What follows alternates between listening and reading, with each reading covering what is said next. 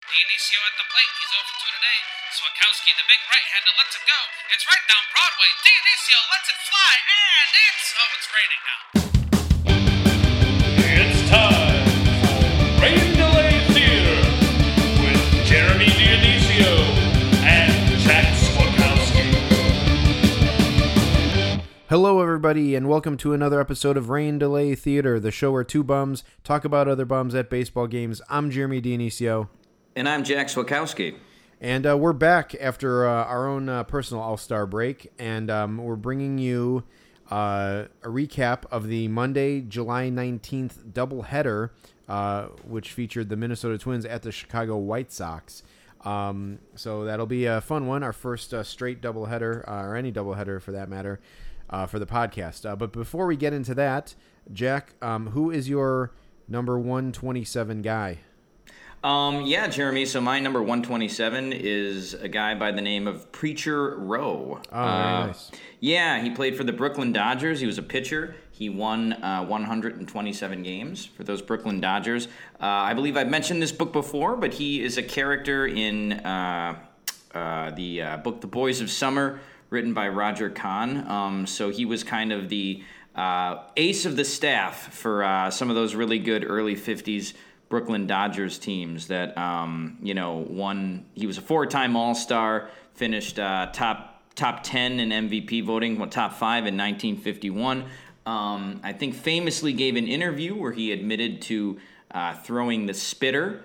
Um, so, yeah, he won 127 games. There's a funny story uh, that Preacher Roe tells to uh, the writer Roger Kahn um, about Branch Rickey.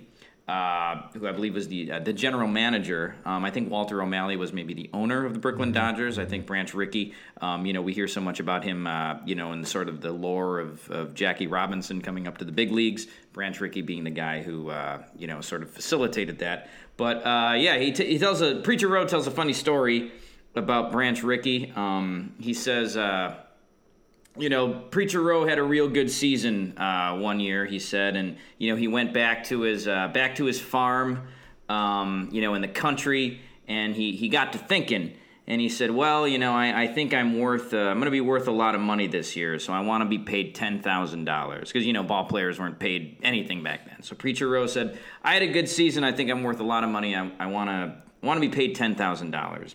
So Branch Rickey comes down to Preacher Roe's uh, farm and uh, he he talks to Preacher Roe and he says, "Preacher, you had a you know you had a great season with us. Uh, you've been with the organization for a couple years, and you know we think of you as family." And then he said he opened pre- like Branch Rickey opened his car door, and out came two beautiful hound dogs, and. Uh, you know, Preacher Roe was like, "Oh, great, yeah, that's that's awesome." And so Branch Rickey said, "Tell you what, you know, you can take these hound dogs, and I'm going to also give you this contract. And there's no number on this contract.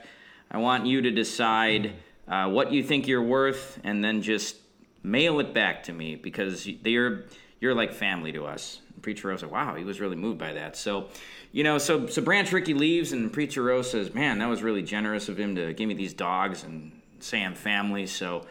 I'm, I'm going to take at least twenty five hundred dollars off of off of what I think I'm owed, and then so uh, so you know he he goes to bed. Next morning he wakes up and he takes these hound dogs out hunting, and he has a great day of hunting. And he says, "Wow, that you know these dogs are great. Like I can't believe Mister Rickey gave me these dogs. Like I'm going to take another thousand dollars off of my price." And then he you know next day he wakes up, same thing. And so eventually, after a couple days, Preacher Roe has, has brought his, his price down five thousand dollars from where he, he thought he was going to be. Or it was he, if he had practically halved what he thought he was owed. I don't know if it was exactly ten thousand, but whatever. You get the point. So anyway, he he uh, he signs the contract and he writes that much lower number uh, on the contract, and he he takes it to the post office and mails it. And he says, when I got back, I was going to take my hound dogs out hunting. But they had jumped the fence and run back to Mr. Rickey's uh, house in Brooklyn. And so that was that. I thought that was a funny story because I feel like Branch Rickey's kind of like lionized, but uh, I don't think he was. Uh, you know, he was he was a slick guy. I think. Sure. Um, uh, I I've also heard that Branch Rickey didn't pay the uh, the Negro Leagues team anything to acquire Jackie Robinson's rights. I think he refused to do it. So yeah, uh, in, certainly an interesting baseball character, but I uh, I like that story. I, I don't think it's true. I mean, I'm sure it's exaggerated, but Preacher Roe, uh, you know, he's a, a, funny guy. He lived uh, he lived up to 2008. He was born in 1916.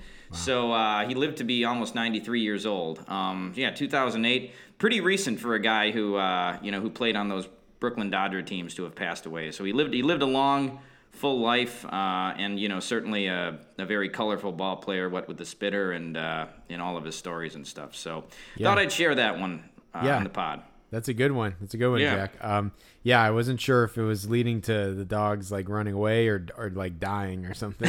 um, but uh, but yeah, that's pretty good. And um, I mean, uh, yeah, I guess uh, what Harrison Ford played uh, Branch Rickey in uh, Forty Two, right? You did, yeah. I want my family back. I don't know if he says that in there, but, you know. yeah, he should. He should. I want my yeah. my attendance back. um, but uh, no, he says like, "I want you to have the courage not to fight." That's that is what he yeah, says. Yeah, yeah, yeah. you know, I yeah, I I, I think that's uh, yeah, I think we, we quoted that to each other uh, before sometime. Uh, I think so. I that, I think that's the one Chadwick Boseman movie I, I have yet to see. Um, which is odd because it's the one baseball movie he made. Have you seen Have you seen no, Forty Two? No, I haven't, Jack. Okay. Which begs the question. You know, maybe we should watch it for the podcast, but maybe I, it's yeah. maybe it's a little too like uh, respected to watch for the podcast. So yeah, I, I, was gonna say it's uh, yeah, it's probably the subject matter is um, you know too serious and it's uh, yeah too. Um, I, I, don't know that there would be a lot for you know the rain delay theater style to to make fun of. Um, right, not much to expand on for that one. yeah, for one, sure. One more oddity about Preacher Roe in 1945 with Pittsburgh, he led the National League with 148 strikeouts. Uh, that is not a lot of strikeouts. Yeah. Um, guys just didn't strike out back then. Cool, Jeremy. But yeah, Preacher Roe. All right, cool, Jack. Well, um, my guy this week uh, is Jody Davis, former catcher for the Chicago Cubs. Yeah, I, uh, his name stuck out to me. I, th- I, thought you might you might pick him. He well, he yeah. was a guy you liked as a kid, right? I mean, yeah, he was, um, you know, he was a fan favorite as a kid. So very in my very earliest like Cubs memories, uh, I remember Jody Davis playing on the Cubs. Um, he was on the Cubs from '81 to '88. Um, so Jack, uh, yeah, he was, you know, uh, two-time All-Star, um, won the Gold Glove in 1986, um, and uh, just you know, like kind of known as kind of like a, a, a bulldog behind the plate. Um, uh, yeah, like I said, fan favorite. Um, in in days where like you know catchers weren't like huge offensive guys, he um he had some good numbers, um, good power numbers at least. Uh, and uh, yeah, like I said, just v- my earliest memories of the Cubs w- was was with Jody Davis as a catcher uh, before you know the Joe Girardis and uh, the Rick Wilkinses. uh, sure. You but, know, um, yeah. yeah. Jeremy, it, it, he's got an interesting career here. Um, yeah. You know, he was one of those catchers it kind of reminds me of Jason Kendall, where yeah. uh, you know he would catch every single day. I mean, I'm looking. It looks like three times he started 140 plus games behind the plate, which is kind of crazy. Yeah, a lot. Uh, uh, yeah, more. Uh, four times, five. Yeah, four times I think over 140. Uh, twice over 150. Um, pretty. Yeah, pretty um, uh, much a workhorse uh, for the, for those '80s uh, Cubs who never did anything, sadly, and he kind of just gave his body for for a team that was, I think, perennially perennially really bad. I, I don't know. '84, he was, you know, he he, you know, they they they made the the playoffs, but but anyway, so so like, uh, my like personal connection with Jody Davis is like, you know, I, I don't think I'm not sure if we talked about this much on the podcast, but I have tried to like rack my brain about like the first. I've tried to like pinpoint like the first Cubs game I ever went to, or the first, which would have been the first baseball game I ever went to, and like I yeah I just don't have like I I've never been able to find the date, but like in my in my memory, Jody Davis hit a homer. Uh, I kind of thought it was a grand slam, uh, but I, I've gone back and I was pretty sure it was against the Mets because I remember seeing the Mets in a very early game uh, that I went to. I've you know, since baseball references become like a thing, I've I've kind of gone back and scoured his like game his homer log, and I like pinpointed it to like a handful of games. But I, I even got to the point where I was like seeing like, okay, this was like a September day game, and I'm like, well, I probably wasn't at that because I was probably in school. Um, so like, you know, was it a August. Like, was it a was it like a was it like a April Saturday game? Well, I could have been at that one. So like, there, there's all kinds of like things that I've tried to like narrow it down. I think I came down to about like two games that it could have been. Um, a couple years ago at the National Baseball Card Sports Card Convention show uh, in Chicago, Jody Davis was signing autographs, and I went and I got his autograph, and I, I asked him about it. I'm like, hey, uh, you know, like, I, I think my first my first game uh, you hit a homer. Um, uh, I, I think it was a grand slam against the Mets, and uh, he's like, yeah, yeah, I hit hit a couple against the Mets. Um, maybe uh, 84.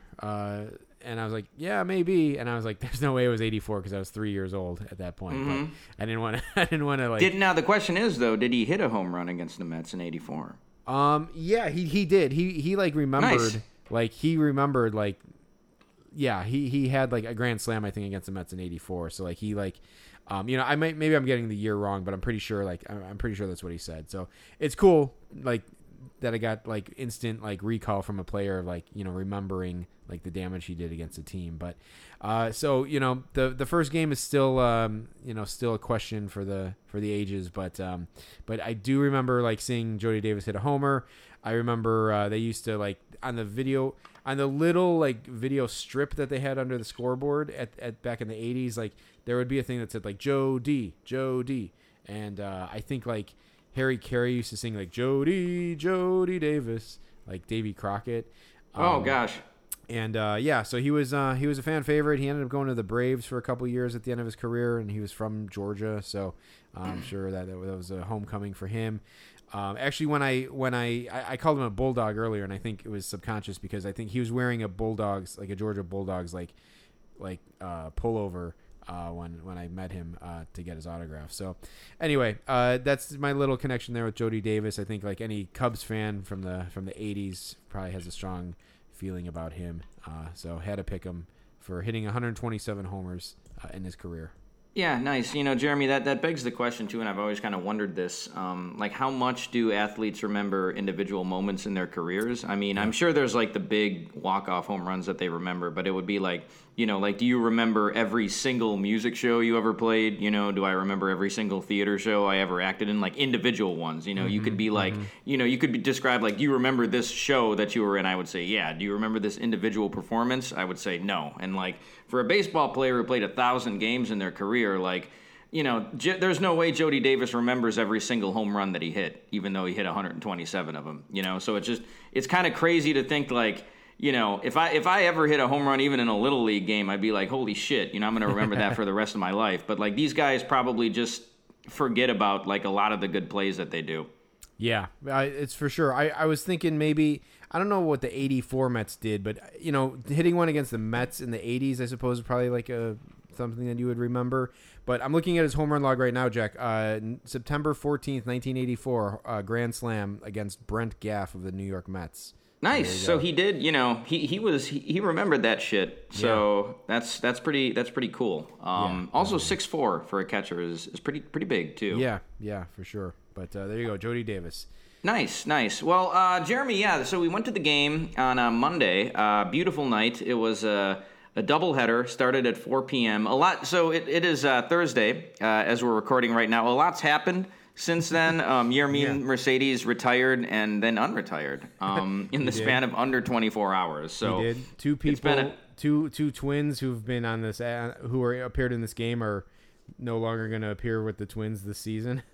Uh, yeah, so it's uh, Nelson Cruz, and then there was an injury too, right? It was uh, uh, uh, Alex Kirilloff. Alex Kirilloff uh, got like season-ending um, uh, ligament surgery on his wrist. Um, so he, he apparently has been playing with it uh, for most of the year. Um, but uh, he he did appear in these games and he elected to get the surgery. I think like yesterday. So he's they think he's going to be out for the rest of the year now. Well, we're, we're lucky we got to see him, Jeremy, because I mean we saw him in the minors in, in 2018. So it's always uh, always kind of a, a nice continuation of the narrative on Rain Delay Theater when we uh, see a guy in the minors and then we see him in the majors. So um, even though he didn't really do shit in either one of those games, Right. it was uh, it was you know cool to cool to see him on a major league field. uh, Just you know three years after we saw him in Low A. For sure. I was gonna say, um, you know, it'll be cool. The fact that he plays on the Twins will be cool. That we'll get multiple chances to see him. But it was cool to see him. I'd love to see a, a like 100% healthy Alex Kirilloff to see what he can do.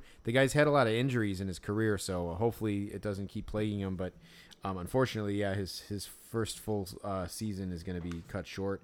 Um, but uh, but yeah, so hopefully big things from him. I Jack, I think I you know I don't want to open this can of worms. I know that we've seen guys in a minor league game who've played in the majors see the alternate site game from earlier this year, but Kirilloff might be one of the first prospects that we saw for Rain Delay Theater to hit the majors. Yeah, I, uh, I can, well, yeah, I mean, uh, the only other guys I could think of would be Guerrero and, and Bichette. Um, uh, which were but, but they were they were not uh, they were not a, that was not a rain delay theater um you know Correct. official official game that we saw so this might be the first time so that that's a milestone for sure Yeah, yeah, that means we've been doing this podcast for a while. I love it. I love it. Very good. Um, yeah. So we uh, so we got there, and you know we were ready to enter the park. Uh, you know we met at our usual spot right by the parking lot, and we uh, we headed on in.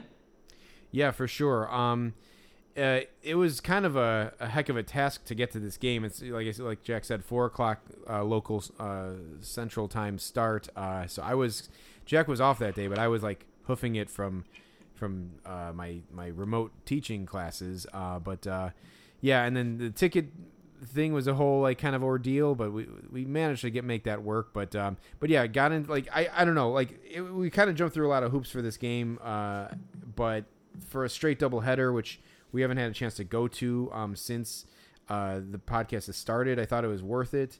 And um, you know, we had um, we we had gone to several. The White Sox have been pretty notorious for the last several years of just doing straight double headers, which is sad because they they don't think they can make enough uh, from two diff- from, from two separate dates uh, to do a split double header. Uh, but uh, but yeah, so we ha- I, I wanted to jump at this opportunity, so we um we made it work. Um, we kind of got in. Uh, so I guess we should talk about like going into the to the 100 level. So last time we went to the the Sox game, um, there was uh, they were checking tickets at the 100 level. Um, so we just kind of went straight up to the uh, the, the upper deck.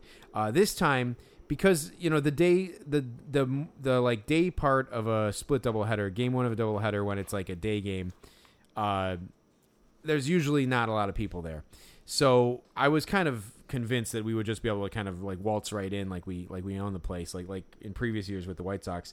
Um, we got to uh, that 100 level and there were people checking tickets again, but or there were people standing there, but they it was unclear whether they were really checking tickets. Uh, there were two like women like like working that like kind of like standing there with like a barrier between them and um people were like walking by. At one point, the woman like walked over to her friend and was like talking to her, and like I saw like a group of like four or five people like kind of just stroll right on through. So I was kind of just like, let's just like I, I don't even think we really communicated at this point, Jack, but I kind of was just like went full straight ahead and like uh, try to go right in there. Um, of course, as we were like walking in, she starts walking back towards the opening, and there was a guy like to our left who was kind of shielding us uh, or screening us or whatever, and he kind of like I yeah, it's unclear. I think he kind of like voluntarily stopped and showed her the tickets, but like we just kind of scroll. We kind of just like scooched uh, like right past the guy and just kind of got in.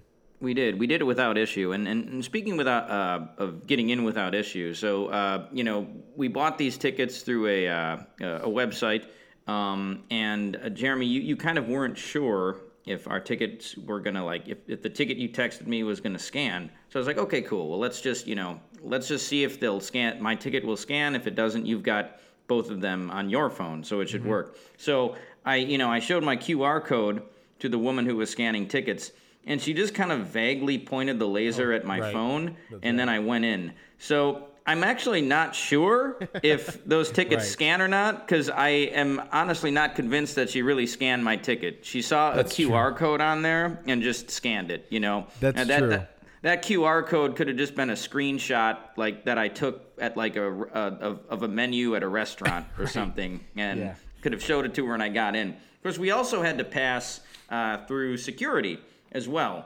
Um, so we, we kept trying to figure out what line to get into.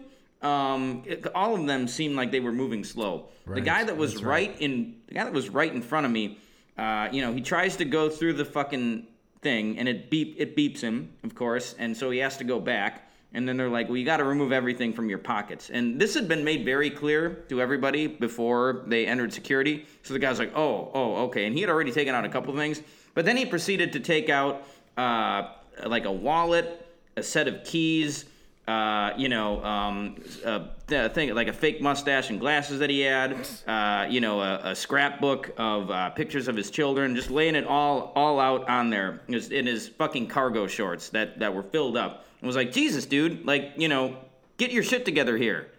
It, it was absurd. It was it was like comical. Like yeah, like it- it's it's 2021 like we've been doing this for years now of like going through uh, security and like it- Jack is not exaggerating. Like it was literally like he went through and they're like the guy said, "Do you have anything else in your pockets?" Right? And so then he goes, "Oh yeah," and he proceeds to take yeah. It was like wallet. There was a camera in there for sure, like a like a case with a camera in it, um, a phone. I yeah, just it it was absurd. He just like kept putting all these things in, and it's like what you know. This is yeah, why it was- there's a slowdown uh, like all the time because people His do this. cargo his cargo pants were like the shorts equivalent of like a clown car. You Yeah. know, where it's just like he kept he kept pulling more stuff out of them. I also recently learned, Jeremy, that cargo pants are like and cargo shorts specifically are, are very out of style and uh, a very undesirable look for uh, for men to have. So the only the only shorts I own that aren't gym shorts are cargo shorts. So this this summer I have opted to either you know if I'm if I'm going out to like the store to buy something and it's hot out, I'll just wear my gym shorts. Or if I'm going out somewhere, I will, uh, you know, I will wear a pair of jeans. So I, I uh, it's not going to happen this summer. I'm not going to get a, a cargoless uh, pair of shorts this summer. It's too late. It's too late in the summer now. So um, I don't know, Jack. Do I want to know how you were made aware of this uh, fashion Uh, trend? I, I have, you know, I have been told by you know several ladies that uh, cargo shorts are not, not when I was wearing them, but just fishing. I, you know, like, yeah, is that a good look? Like, no, no, it's not. So, uh, Interesting, interesting. So yeah, no more, no more cargo shorts uh, for me. I'll have to, I'll have to go to Kohl's and you know get myself a nice pair of shorts that you know, I don't know. Seems like the style now is is that. So uh, I, yeah, I Jack. I don't know. Like, I, I think I don't know if you know me as this type of person, but like for years I didn't wear shorts. I refused to Uh-huh. wear shorts just for like the punk rockness of it, like just Sure. wearing like jeans, like uh, or pants, like all summer long, and then like. Uh, I think like kind of like with the inception of some of these like outdoor festivals like Pitchfork and um, Riot Fest and stuff like and being outside I just I kind of had to buckle um, and wear shorts and I've pretty much always been like a cutoffs guy and so like I just um, uh, you know I'll, I'll I'll wait for a pair of pants to to kind of get a cut in the knee or something and just like cut, turn them into cutoffs and that, that's kind of what I what I roll with. It's kind of a kind of a scruffy edged look kind of like uh like literally like the bottom of the the cutoffs but uh you know I feel like that's that's that's that's like a short look that I can kind of go with you know All right, yeah, absolutely. I, I, I did, I, I did notice that you used to. I probably didn't see you in a pair of shorts until we'd known each other for like six years. There you so. go. Okay, good, good. I'm glad that that that that repu- reputation, you know, withheld itself. So very nice. Um. So yeah, we uh, we ended up getting uh, getting into the uh, the first deck, and so we we we uh, sat. We had prime seats, so we sat right behind home plate, essentially, um, in like the third to last row of the first deck. Um, which is kind of where we usually sit, like Yeah. in one of those last three rows. And you know, you speculated because we we always sit there without issue, and it's like there's no, there's not even any chance that we're going to get kicked out of these seats. And people just kind of people just come and go in these seats to the point where it's like no there's clearly this is nobody's ticket. Um, Right, yeah, So, it is- you know, it's- it's do like- they even sell those last three rows? Yeah, it's for like it's it's like the nomadic seats. It's like you'll see someone there and then they'll be gone like the next inning and never you'll never see them again. Um, it happened with uh, the guy with the landmines uh, from Yep. one of those games. The guy was just gone, and we were sitting in a, about like the third to, to last row. Um, yeah, it's weird. I was telling a story, um, or I was telling Jack about this like because of where we were sitting for that Rays game, which was all, almost all the way up in the right field corner. Um, when I got eh, when the Sox first opened uh, the new Comiskey Park um, at at my grade school or at grade schools around the the, the city, um, if you had like perfect attendance, you would win like free White Sox. You could get free White Sox tickets, and so I would get like um, all these free White Sox tickets, and I would go with my mom and my my grandmother. Bless their their souls for for taking me all the way down to the White Sox game just because I wanted to see baseball. But they were, uh, of course, like the worst seats in the house. They were like all the way up in the upper deck, that the part that wraps around into fair territory, uh, all the way up in the right field corner, and it was those seats were so like steep that like um they ended up redoing the upper deck and changing those seats like rebuilding that that section because they were so steep and we sat up there and my mom was like getting like dizzy uh from like sitting that high up. And so we she went and talked to like uh fan services and they ended up moving us like to like right behind home plate behind like one of those like in one of those like last three rows. So it seems like maybe they keep those open for people who uh who who who you know bark too much about their bad seats and like demand to be moved uh just like my mom did probably back in like 1992 or something. So um so yeah so it, it's it is interesting um and uh yeah we've we've had good luck with those seats so um yeah no no need to to, to shy away from them No, um, and so w- one one group of people who did sit there the whole game, they were kind of a, a, a row in front of us and to in the section to our left. Um, it was a, a mom, um, you know, and, and her, her her young kid who must have been about you know her young son who must have been about eight eight years old. Yeah. Um, and they were just kind of sitting there. And uh, this was this was before the game, or actually maybe right right during the start of it, uh, whenever. Um, and uh, a, a White Sox employee uh, in like a polo shirt, so it seemed like it was someone from not an usher, but someone from like uh, employed by White Sox fan services, came up to those two and had like a nice gift bag of stuff for them. Um, I don't know what the circumstances were of them getting this gift bag. Uh, Yeah. Maybe they they were guests of the White Sox, but it looked like they were getting some good stuff. It, it was weird. It was like it, it had the it had the feeling that like the kid got hit by a foul ball or something, and like like a foul ball, and like they were like, "Uh, here, take this gift bag." Like, but it, it didn't happen. It it was weird. It's like they owed them. Like there, it was it was like a you know a gesture from like the White Sox to this this kid and the mom, as if something happened in the past. Like so, it was weird. I don't yeah, I don't it, know it had happened. the the vibe of a, a mea culpa of Yeah, some sort, exactly. and the the eventually the the uh, the White Sox employee he kind of got down on his knee and like he was having like a conversation, ex- an extended conversation, like with the mom. Um, and you know, I it got to the point where I was like, you know. Is this is, is this guy like trying to make time with this mom or something? I don't know, you know. But like it, it also kind of started to take on like that vibe too. Um, but whatever it was, these two were kind of engaged in a, a, a rather intimate conversation for about two, three minutes. And then uh, out of nowhere, um, from like lo- lower in the deck, comes this uh, this this older this older lady um, just by herself. Um, and she just she's very clearly trying to butt into the conversation that these two are having. Um, and whatever her complaint was, it simply could could not wait. She was like, Nope. Um, excuse me, excuse me. Uh, my my the ice the ice in my drink is uh, is too cold. Uh, that wasn't what she said, but that was also the vibe of, of her complaint. Yes, you know, you know, whatever that complaint was, it was like it was fucking absurd and and unwarranted. Yeah, And whatever it was, it completely ruined the moment that like the uh, the White Sox employee was having with like this mother and her son. Just completely ruined it. Um, it it you know. like he he did whatever to like um you know um uh, expedite that situation and like get her on her way, and then he's like he turned kind of turned on. He's like.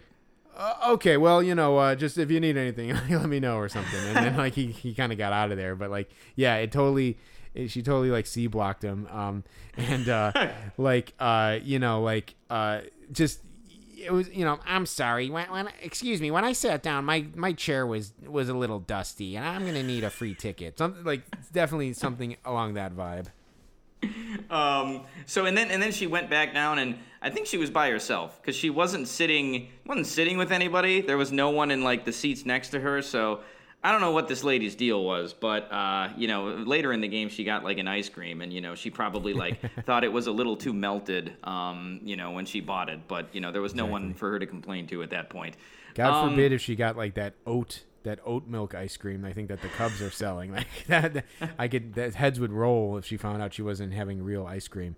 Um, but uh, but yeah, so uh, yeah, There was a so we saw um, a marriage proposal uh, at the game. This was in the top of the third inning. Um, it was uh, it, it happened sort of on the first base, uh, third base side. So we were we were a little bit we were behind home plate, but we were a little bit more skewed uh, towards like where the on deck circle was on on the first base uh, uh, first base side. So this one happened a little a few sections over uh, ear- earlier this week jeremy i don't know if you saw this clip but uh, uh, uh, it, it was at a minor league game it was a proposal and uh, this guy proposed to this woman like on top of the dugout uh, and she said no and ran away um, but this was a uh, this marriage proposal it seems like the woman said yes and then everybody clapped uh, Jeremy, zero out of ten for me would recommend like proposing at a public event like a baseball game. Well, and, and Jack, even if you're going to propose at a baseball game, is the top of the third inning with like one out in the first game of a doubleheader the time to do it? Like, it's like it's such an odd time. It's like, all right, third inning, one out. I'm gonna do it. It's like what, like when do you even pick when that happens? Like a lot of times, they'll like you know, you you'll like put a thing on the board like uh, you know, Daphne, will you marry me or whatever, um, and they'll show it on the board, and then the you know the wife, the, the the girlfriend, whatever, will see it, or like they'll they'll even tell like you know if you tell like White Sox security like, hey, I want to do a marriage proposal, um, you know, they'll put you on the video board, like they might do something. This seemed just like completely like renegade and just like as if this guy didn't know that you can like you know do those kinds of things. And it was just like it was just so random. Like there was like you know i think like friggin like Luis Arraez just like flew out to, to left field and then we look over and like people are clapping and this guy's like on a knee and then they like hug it's like okay and then now you got like you know five more hours of baseball ahead of you Like, Yeah, you know, know. It, it. So I'll, I'll say this, Jeremy. You know, I would, you know, I would never propose to somebody at a baseball game because, as we've said, we are there to watch baseball. But like, if if the the situation ever happened where I was going to propose to you know somebody at a baseball game, it'd probably go down like I'd pop the question. You know that hopefully you know she would say yes, and then I'd be like, okay, great, great, that's taken. I'd probably turn to the guy next to me and be like, hey, did Anderson did he strike out swinging or was he looking there? You know, like Yeah, get, get right back to my scorecard. You know, I'd be pissed off that I missed the play. Um, but yeah, just I would, uh, yeah, public proposals, man. No, no, thank you. Yeah, yeah. I, as someone who has proposed, um, I, I definitely decided to not go that route. So, so there you go. Um, so Jack, uh, we were looking at. Uh, so we should say too, like uh, you know, scorecard update. Um, the the Sox like uh, continued uh, the the situation with um, the pre-printed scorecards. Uh, so we got one for for game one. Um, we tried to get four coming in. Like Jack Jack went up and and and uh, asked for the scorecards. Uh, we were trying to get four for like the, the the first game and the second game, and they were like, uh, "Here's two, and they're like, "They're like, are you staying for both games?" And we're like, "Yeah," and they're like, uh, "Okay, well, the second one, you know, we won't have it until a little bit before it starts."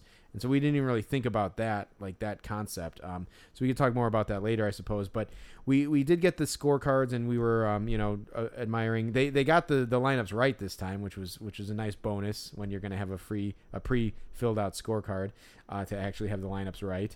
Um, but we were like, you know, it's nice because it has like the coaching staffs for both teams, uh, and they, they have like the whole coaching staff. They even have the the QC, the quality control coach for the Twins. Uh, God forbid we don't have that. That's probably why they don't do it at, at Cubs games anymore. Like someone was typing it up and they're like, "Quality control coach, forget this. I'm just putting the players."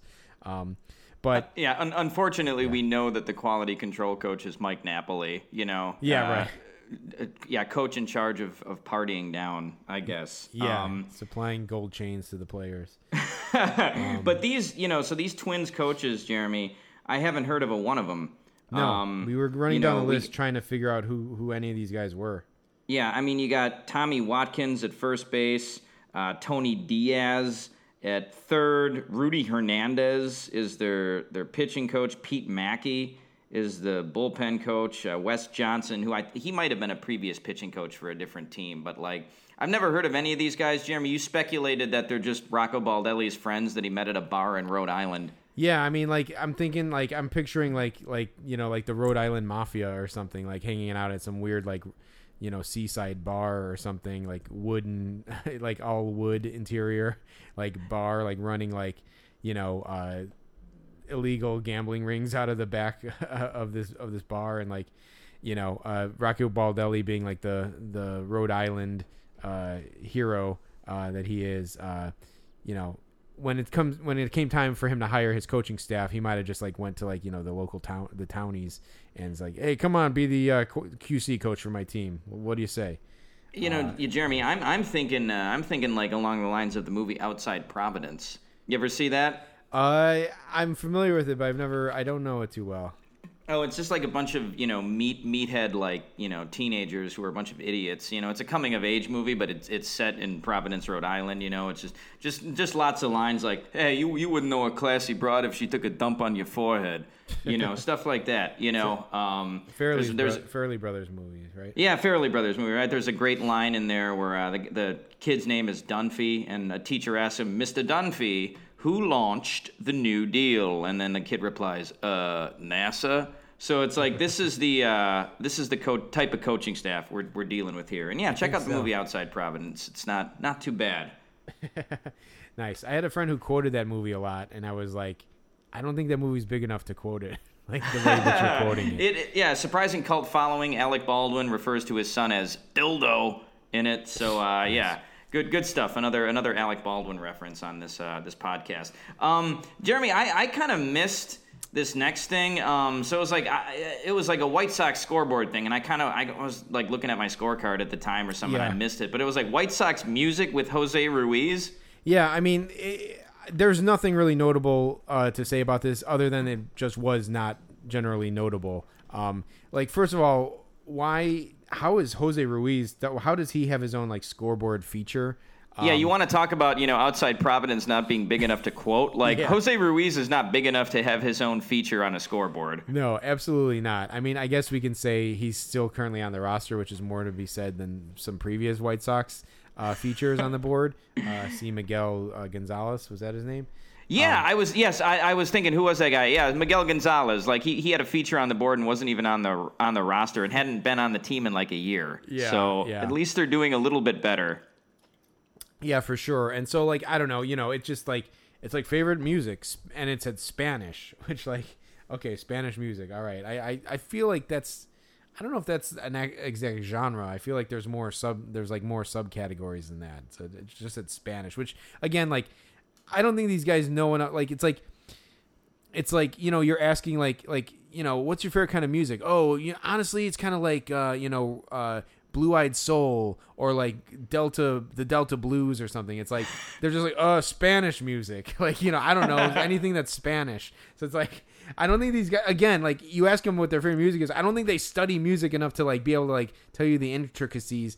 It's like yeah, I like uh I like early Seattle grunge. You know, like uh it's just you know there's nothing more. You know, the second wave. I like second wave ska. You know, first wave ska was great.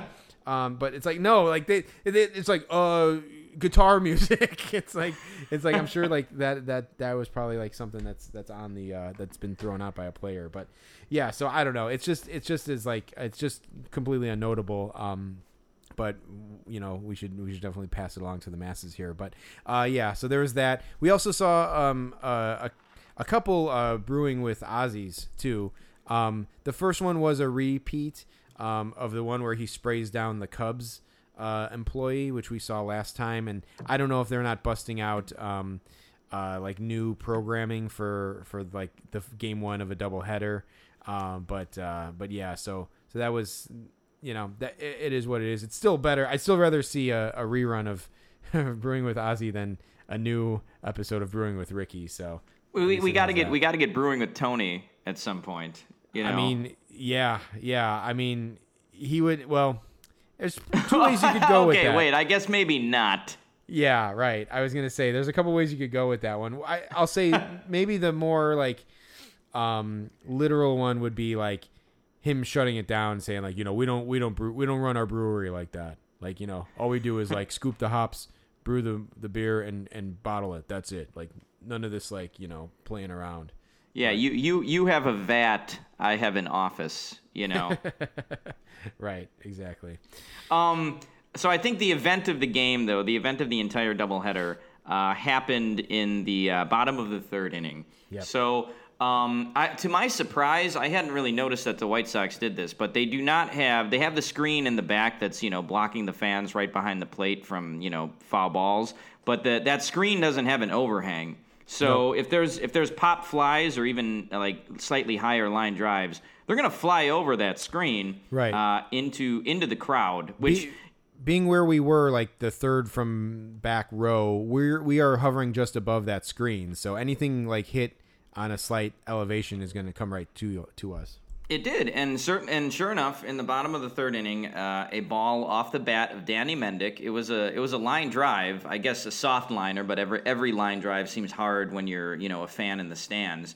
Uh, came came back at us, and and when it came off the bat, uh, I I knew Jeremy. I, I think we both knew right away that it was it was coming right towards us. Um, Yeah. th- these moments, uh, they you know they happen in a split second, but they seem like they happen in slow motion when they're happening to you. So Yeah. we we both saw this ball coming, and I think we both knew that it was coming towards us, and we both like anticipated it and kind of got out of our seats, but we didn't say anything to each other. No, it was Jack. So it was weird. I I had three distinct, uh, like like notions to me like as this ball was coming. Number one, it's like oh shit, this ball uh, uh might come to us. Uh, number two, um, or like oh shit, this ball's coming to us. Number number two, uh, um, I really don't want to. I don't want to like have to make a play on this ball. And number three, all right, I gotta go for it because it's it's now or never. And so like, so yeah, so it um, but like yeah, it's like there was like this like kind of pregnant pause. Like I don't remember if we were like talking right beforehand or what, but there was like this pause where both of us like kind of like were like, all right, here it comes, and like you know we had to just do something. Yeah, So- and yeah. we both realized that we didn't want to catch this ball on a fly because it wasn't Yeah. a screamer, but it would have. Uh, first of all, neither of us probably would have been able to make a play on it with our bare hands. It was hit too hard for that. And if we had tried, uh, it would have hurt our hands. We wouldn't have made the play, and we surely would have lost the ball. right. Yeah, I know. If, if you're not going to get the ball, might as well not hurt your hand in the process. Um, it so so this ball came. It it ended up okay. So we were sitting on the aisle. Uh, I was I was on the aisle. I think we had a buffer seat, and then Jack was like three in, like the third seat in. It ended up landing. So it came right at it. It came directly at, at me. It hit the seat in front of me. And so I was on the aisle, like I said. I had my my clipboard, my White Sox clipboard, and um, my my pencil and my scorecard, and I had my phone on my lap too. I don't know if I was just looking at my phone or I was. I think I was just about to look something up, and the ball. So I had all those the, like passing like like ideas in my or like notions in my head. So I went. I like I leaned. I like kind of like hunched over, like kind of leaned over the chair in front of me, and I kind of like I feel like I put my hands out like a second after the ball already hit the the the back of the seat.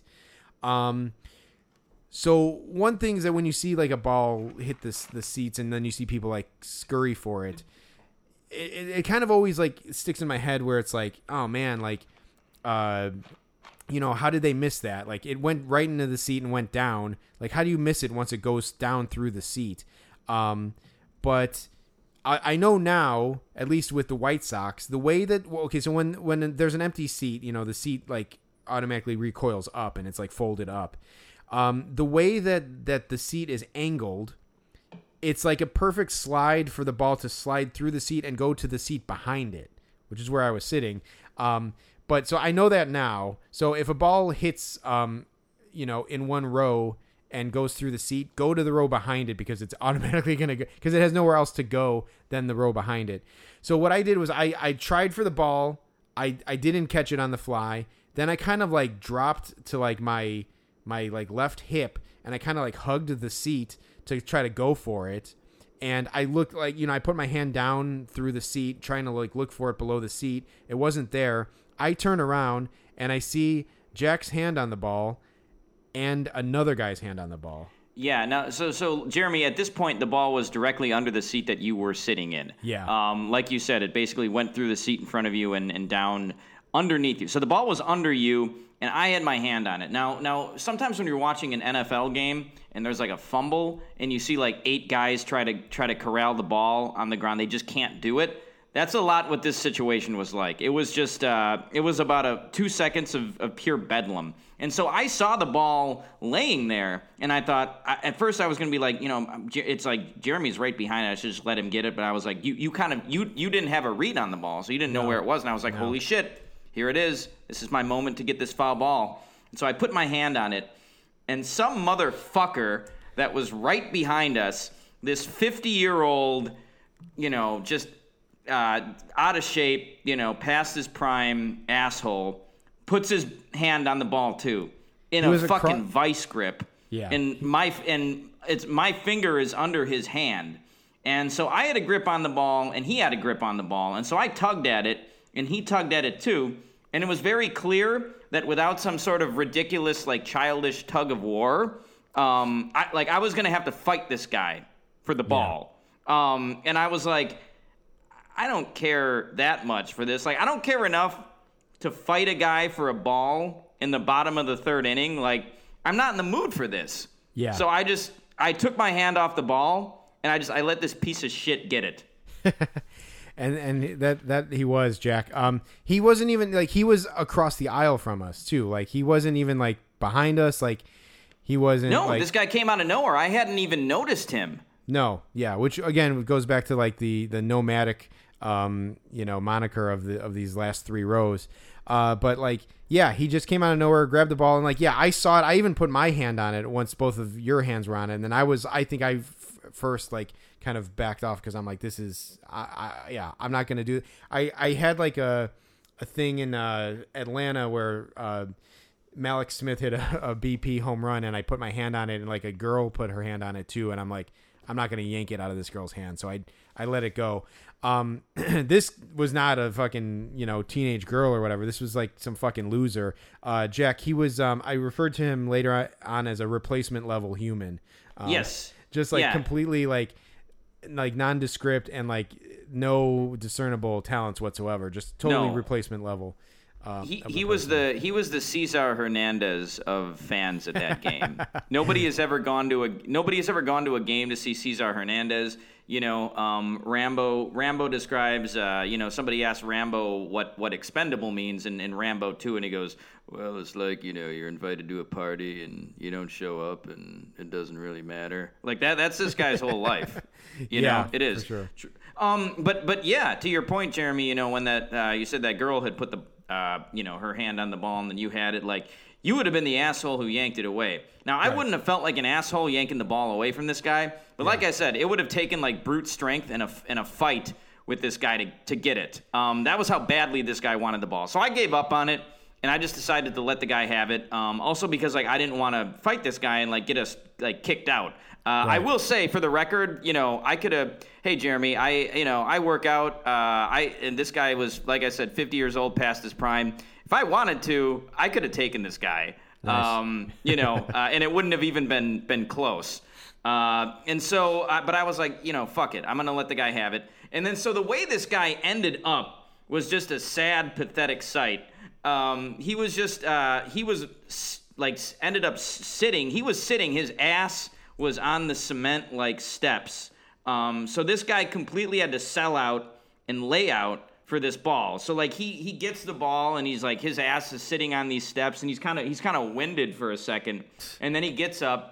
And it was like an embarrassing scene, you know. Sometimes when people get a ball, like the people around him are like, "Oh yeah, oh, cool, man, you got a ball." But it's like nobody, nobody like cared or congratulated this guy on, Yeah. on getting the ball because it was so pathetic. Because it was clear it was either your or my ball, Yeah. and like the guy just came in and, and stole it. It was like a, a, a total like heel shitty move by this guy. Yeah, I mean, it's like there was literally no one in front of us, behind us, or to the side of us, um, on any direction because the the aisle was on the left side, and so it's like one of those things where it's like, okay, man, I guess you got the ball, like congratulations, but like you went into you, and it's not like it bounced. It's not like I missed it and then it bounced over to him. Like he he left his section to go to our section and and not only take the ball, but like like you would think that even if he was in the moment of doing that and he saw that your hand was on it and you were one of the people who were in that section, he would be like, "Hey, all right, you know, hey, it's yours, it's yours." But like, so so this guy like ended up going back. He was he was with somebody, and I heard him saying something like, "Oh yeah, this is prime foul ball territory or whatever." But like, He was with a he was with a lady. Yeah. You know, presumably his wife or girlfriend or something. Yeah, and it seemed like it. I I, would, I feel like it was like a wife, and she was kind of just like humoring him, like, "All right, yeah, you got the ball, congratulations." But again, like there was no fanfare for this guy at all.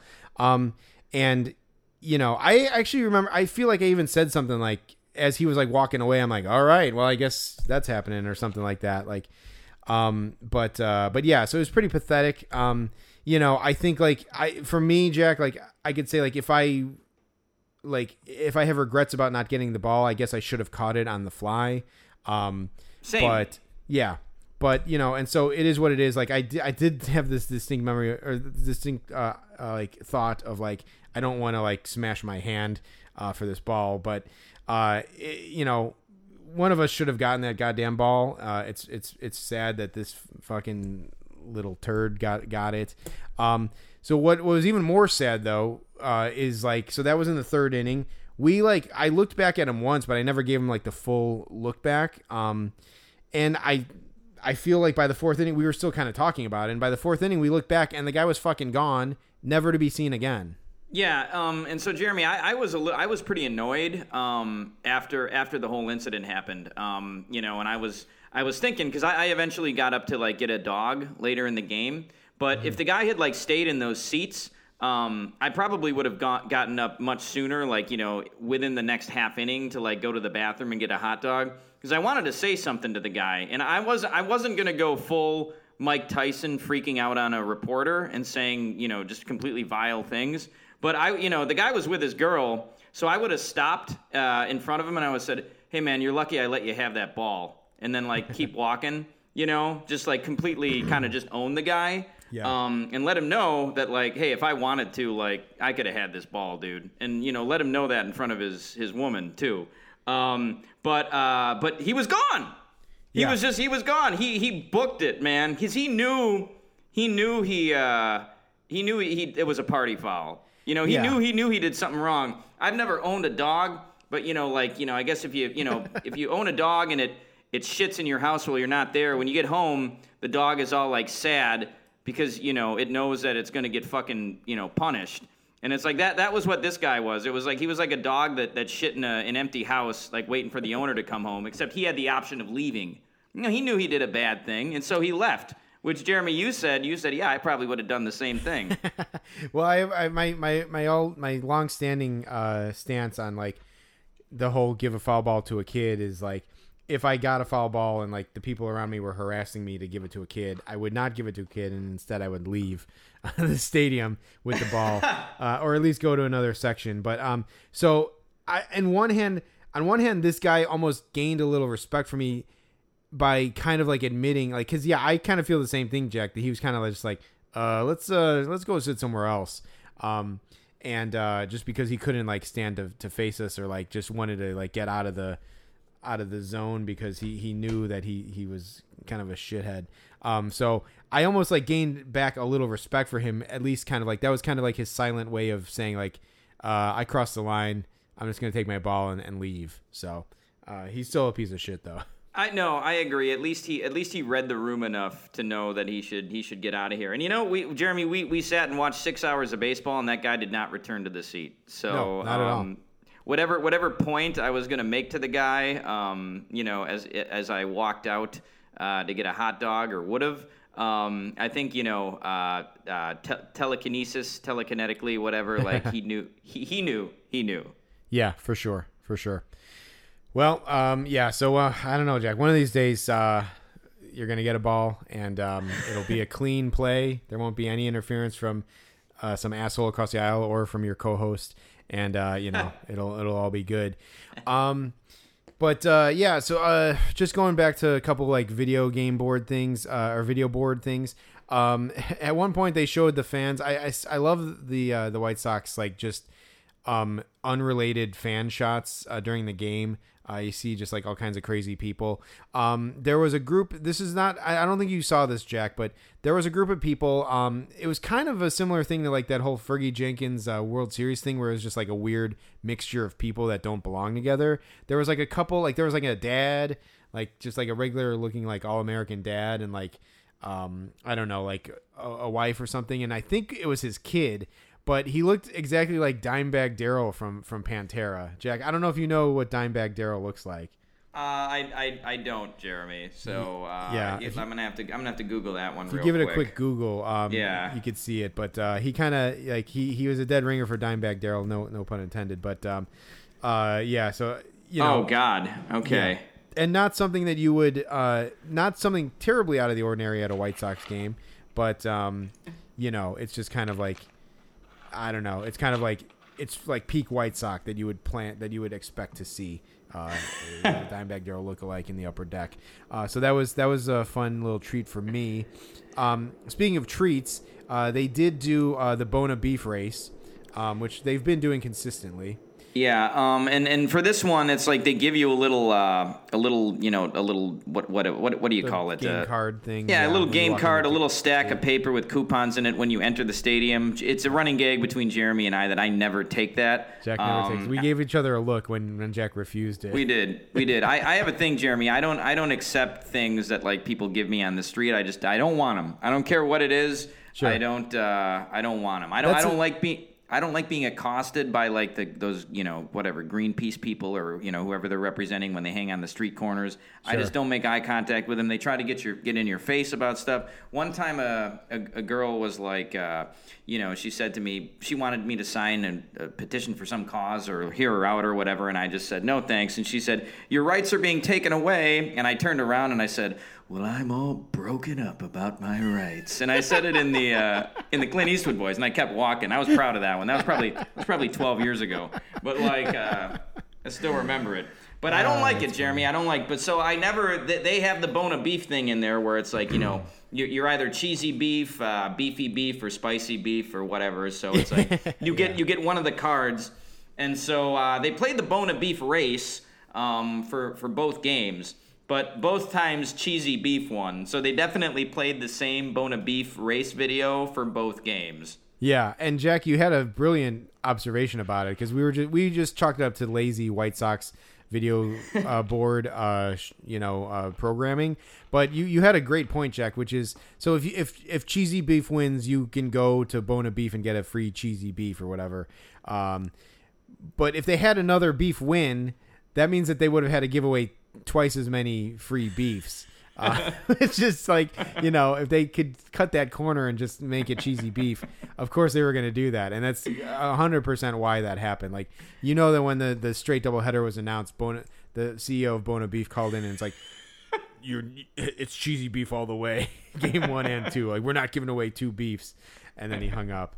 Um, but uh, but yeah, Yeah, you gotta love that cheesy beef coupon too, Jeremy. Valid for 24 hours after the game. I so. mean, so I was so I had a cheesy beef coupon, and I would I would have loved to get a cheesy. I actually, I'll t- I'll say this actually, you know, Buona beef is is kind of like a Chicago staple, but Italian beefs in Chicago, I people do get them with cheese, but like that's not the real way to do it. Like it's it's with sweet or hot peppers and dipped, and you know, I I have a friend who puts mustard on his Italian beef, which is I I think I may have tried it and it's like not that bad, but it's it's just not what you do. And like I don't I don't agree with the cheesy um uh beef um uh you know options. So I, I don't know. I would have been conflicted. Maybe it's their it's their least popular beef, and that's why they that's why they give it away. I'm trying to think of the other the other beefs that have won it. It usually seems like it's cheesy beef that wins. Yeah, possibly. Yeah, that that could be true. Um yeah, I don't know. I'd have to talk to more like probably South Side Chicagoans to see what their thoughts are on the on cheese on their beef. But uh, I don't think it's I don't think it's quite the right thing to do. But I don't know where a Buona Beef is. well, that's the other thing, Jack, is that the Buona Beefs are only in like the suburbs. Like, I think the closest one is like all the way down North Avenue, like at like Oak Park or something. Like it's maybe in Oak Park. Like I don't think there are any in Chicago proper. So it's like, yeah, man, that's a real tough order. Like to to turn around and go there twenty within twenty four hours of this game. So yeah, I, I did. Uh, you know, I have a unredeemed cheesy beef coupon sitting on my, my right now, but. But yeah, uh, so no cheesy beef for me or any beef for that matter. But I did get a I did get a Polish. Um, I got up during the first game, uh, and uh, I got in no line no waiting on that Polish Jack, uh, and it was goddamn delicious. Uh, and you got one too, right? I did, yeah. I got one, uh, you know, between games, one and game two. Yeah, it was, it was, it was really, really tasty. Um, yeah, the Sox do good uh, on their food. Um, Jeremy, you got you got some nachos later too, which looked uh, which looked pretty tasty as well. They did they did not skimp on the jalapeno peppers for your nachos. Uh, I will say, Jeremy, milestone. So I think the over under on me eating at games was 1.5. I've eaten at two games now. Yeah, that's right. Ding, ding, ding. Over under alert. We've uh, hit the over. We've hit the over on um on one here for Rain Theater. So uh, yeah, cash in those bets if you took the over on that one, and if you took the under, you're just not you're underestimating Jack's uh, appetite. Yeah, yeah. I was gonna say, yeah. Cash those in, valid for 24 hours. You Yeah, know, right, after exactly. after the recording of this podcast. right, the recording. Yes, of course. Um, so uh, so yeah, so that was good. Jack. Okay, now this next thing, I don't know if you heard this one at all. We didn't talk about it. Um, uh, when it happened. I didn't. I have no idea what this is about. Okay, perfect. So, um, so, so we said there's no one behind us. There was a family like two rows behind us, like a a, a, a family, like a father, uh, mother, and then like two kids, I think. Um, and then like across the aisle, one row behind us, there was like a younger guy and his like girlfriend or something, and the guy was like wearing shorts or whatever. He was he was a younger guy for sure, and he was he was on the aisle. Um, I at some point I heard um, I heard the guy behind us. He was an older guy, and he said, "Young man, young man." And uh, I was like, "Who the hell is this guy talking to?" And I kind of like looked over my shoulder, and I saw like the kid who was maybe in his twenties or whatever, um, across the aisle, and he's uh, he's like, "Young man, put your money in your pocket." and the guy the guy looked at his shorts pocket and his money was hanging out of his pocket. And he Oh. just shoved it back in. He's like thank you thank you sir thank you. And that was it. That was the whole exchange. But it was just so funny. Uh like it's, it's way more funnier now that i'm recounting it. Uh but it was just a little quick moment. And uh yeah i guess jack didn't hear that. But uh it was I- like young man put your money in your pocket. I uh, what a magnanimous gesture by that guy. You know, it was funny. I'm sure that that embarrassed him in front of the girlfriend, but uh, the you know the old man being like a a father probably couldn't pass up that opportunity to, to be a dad to this kid who needed Sure. help uh, securing his money. Um, but uh, but yeah, it was it was pretty funny. Um, so the one of the uh, game. So so first of all, we should say that Chris was back. The Yeah. uh, Chris, the scoreboard guy, the MC for the White Sox games. Um, we hadn't seen him previously. Um, probably haven't seen him in about two years because the last time we were going to games was 2019 before the Yeah. first one we went to this year. So yeah, it was good to see him back. Good to see that he's still.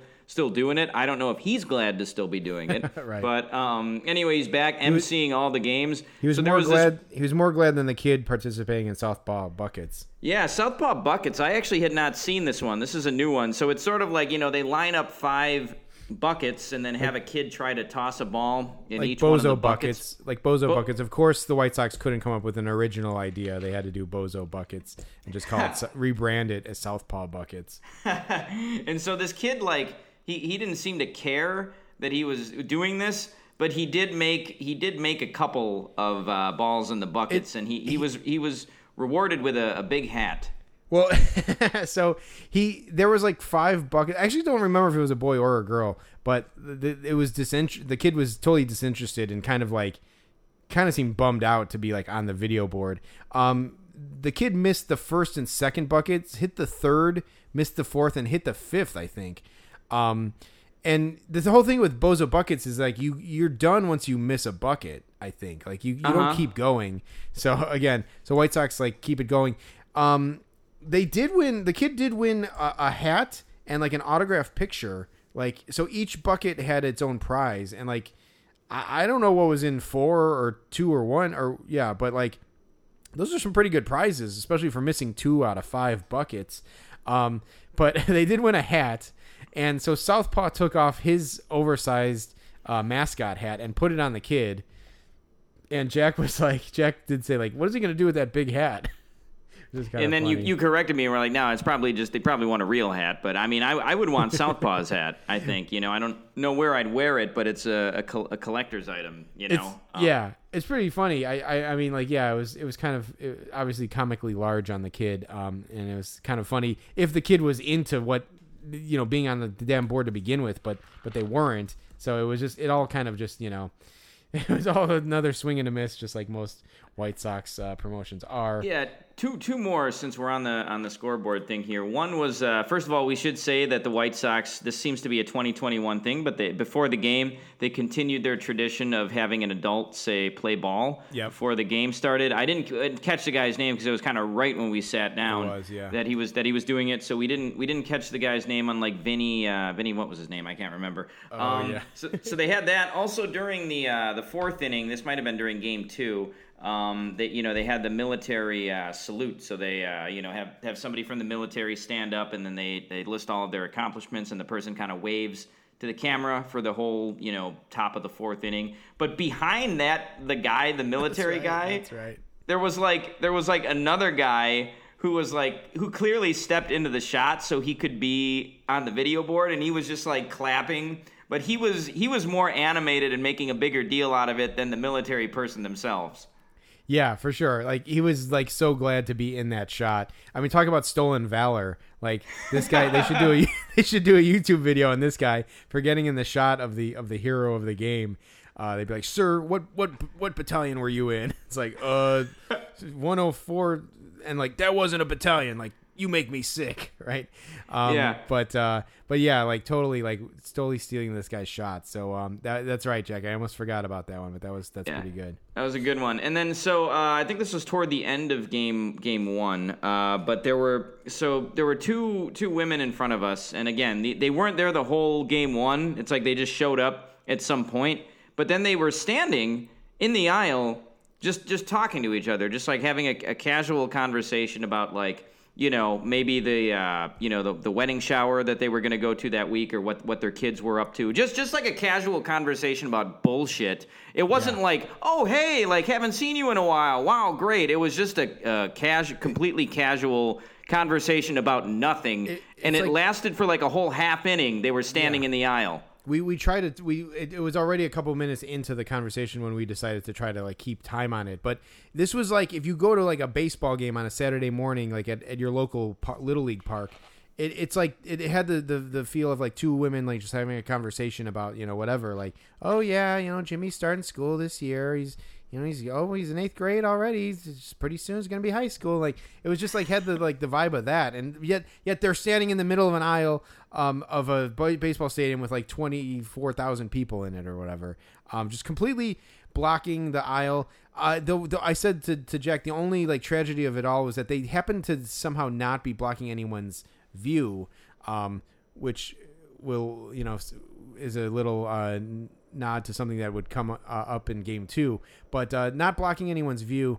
Uh, and so they were man- they managed to like stay there for a while, and then there then the, the conversation actually ran its full course before they split. Like no one ever like shooed them out of the way. They're like, um, all right, well we'll see. you." After they had a whole fucking conversation, and then then they part like on natural terms, uh, like like allowed to finish their conversation. So it was just Yeah. fucking mind bending. I, I, I repeatedly said to you jeremy as it was going on like this conversation shows no signs of stopping Yeah, like No. just the body language. Um, so 100%. yeah, it was it, it was absurd, uh, and it lasted at least five minutes.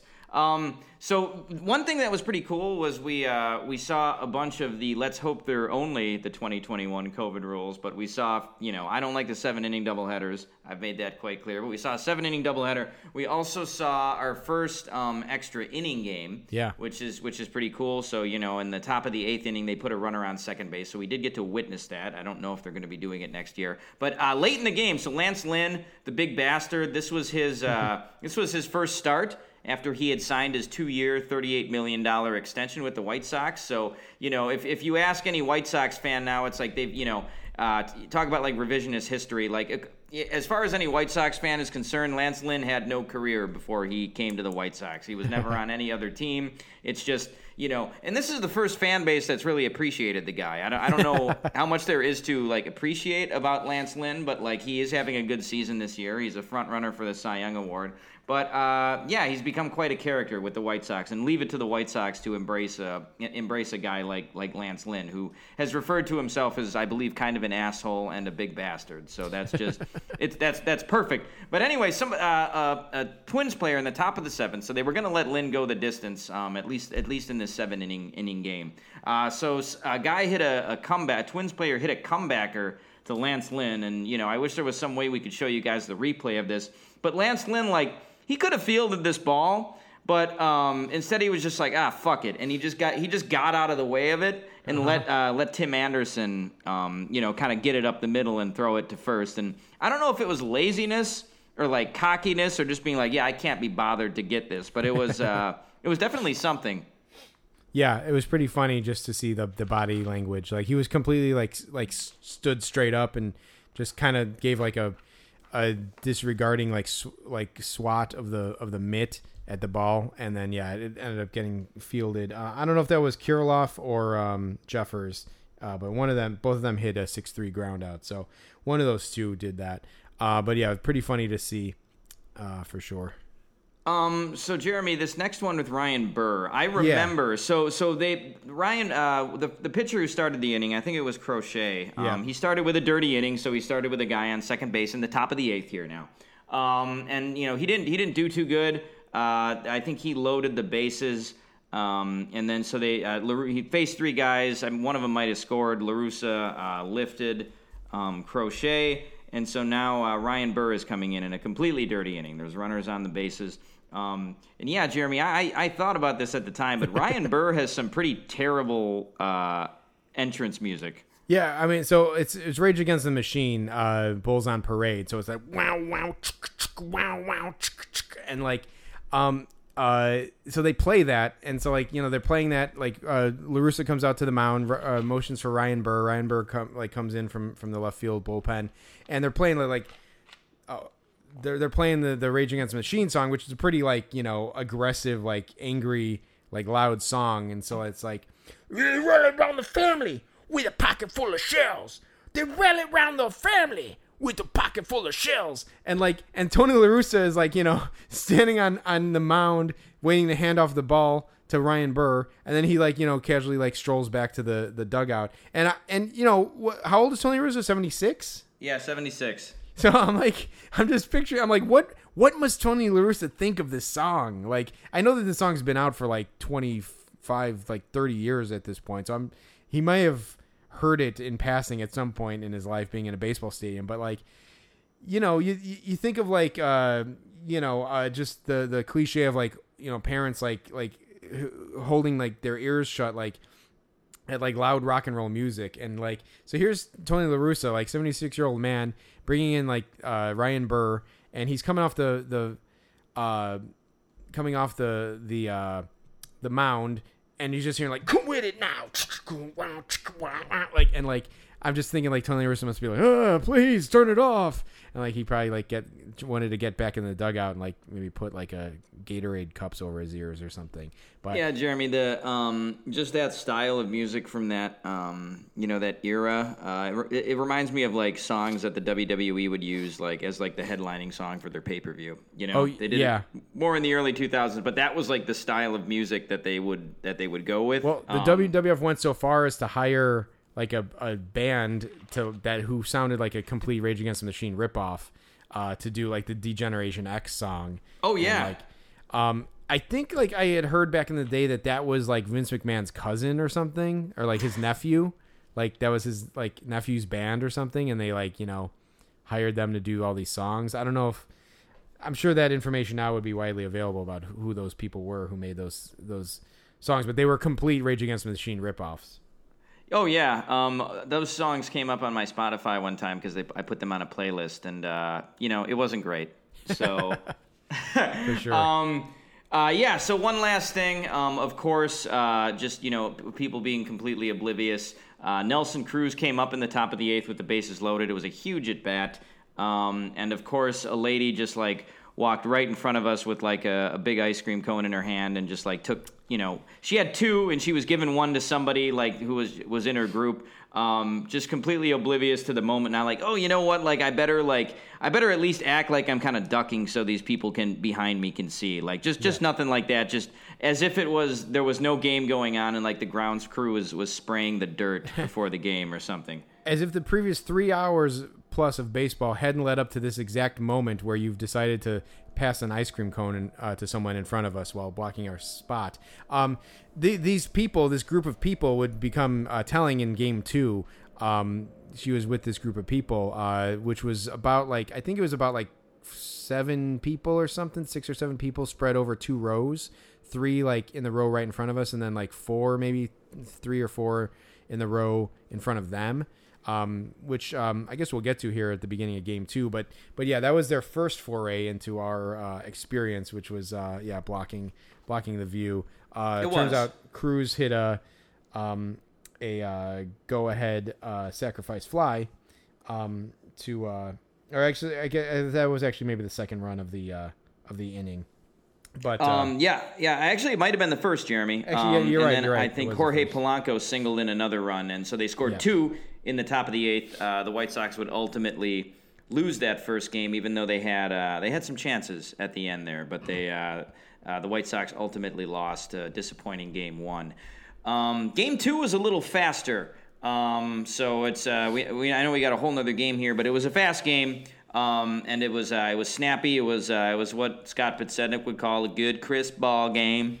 Um, so uh, so yeah, the, these people sitting in front of us, uh, we called this guy the foul ball guy because uh, so it, it was a situation where you know there was a pop foul. You know Jeremy and I were still uh, behind home plate, but Yeah. this pop foul went into like the fifth row of the first deck, and you know we said we were in the one of the back rows. These people were a row in front of us, and so this guy kind of goes down three steps. The ball lands, you know, 20 yards in front of him, and he goes, ah, like he just, like he, like he just missed it. Like he had been in like a similar situation to us, where he had his hand on the ball. But, Right. like no, he wasn't even. I don't know why he wa- he, he lamented that. He wasn't even close to the ball. Now, yeah, if only this guy had known what had happened just in the seat behind. Like, if he was sitting in, so he was two rows in front of me um, on the aisle, and like, if he had only known, like, that ball would have hit him in the face if he didn't like make a play on it. That's how close it came to him.